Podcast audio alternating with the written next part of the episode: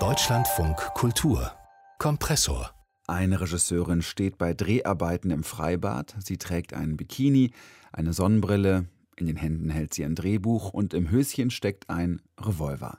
So zeigt ein Schwarz-Weiß-Foto Mace Bills während der Dreharbeiten zu Zur Sache, Schätzchen, einer 68er München-Schwabing-Komödie, die deutsche Filmgeschichte geschrieben hat. Mace Bills wird heute 80 Jahre alt und Erin Önsers gratuliert und erzählt die Geschichte zu dem Film, der damals mit dem Satz beworben wurde, ein Film, der schnell zur Sache kommt. Sehen Sie die abenteuerliche, aufregende, spannende und dramatische Geschichte eines Fummlers. Scharf beobachtet und mit Anmut aufgezeichnet von der jungen, charmanten May Spiels. May, mit bürgerlichem Namen Maria Elisabeth Meyer-Spiels, ist Mitte 20.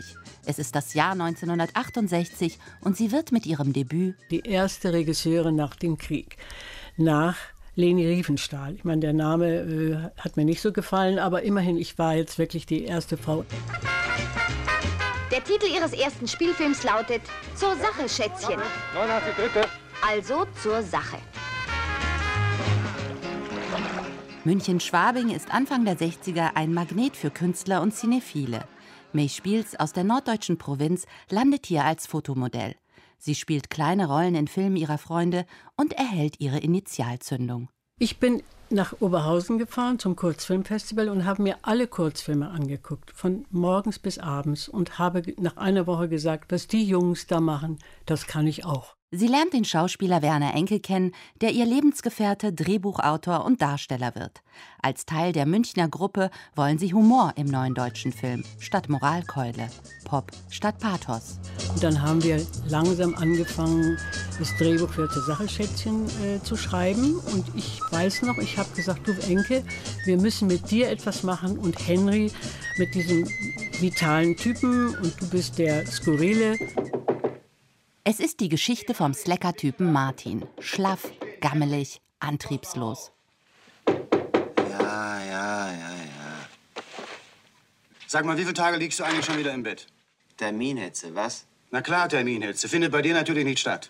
Und die Texte sind auch noch nicht fertig. Es wird böse enden.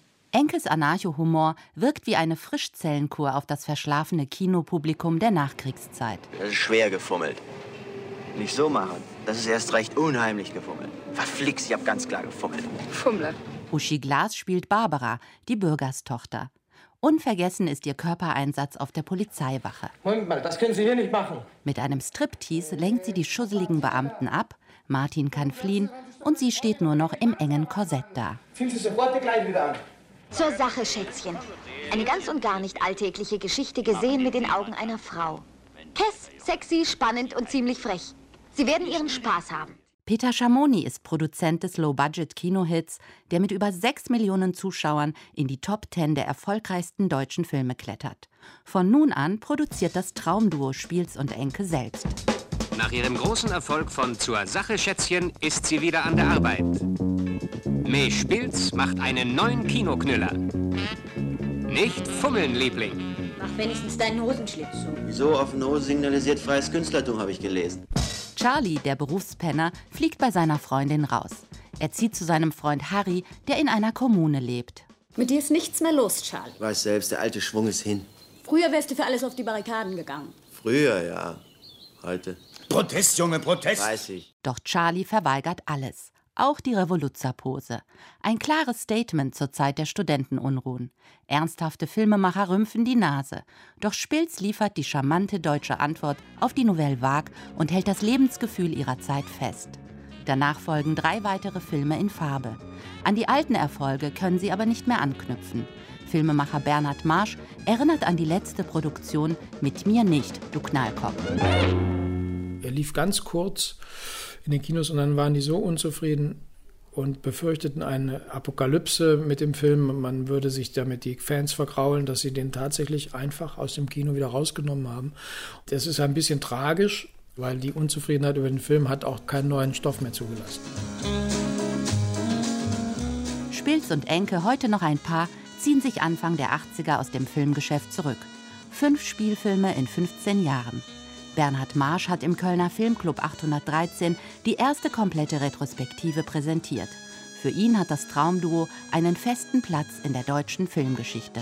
Sie haben da was Bleibendes geschafft. Sie haben die Zeit eingefangen auf ihre Art und Weise und die Filme altern nicht.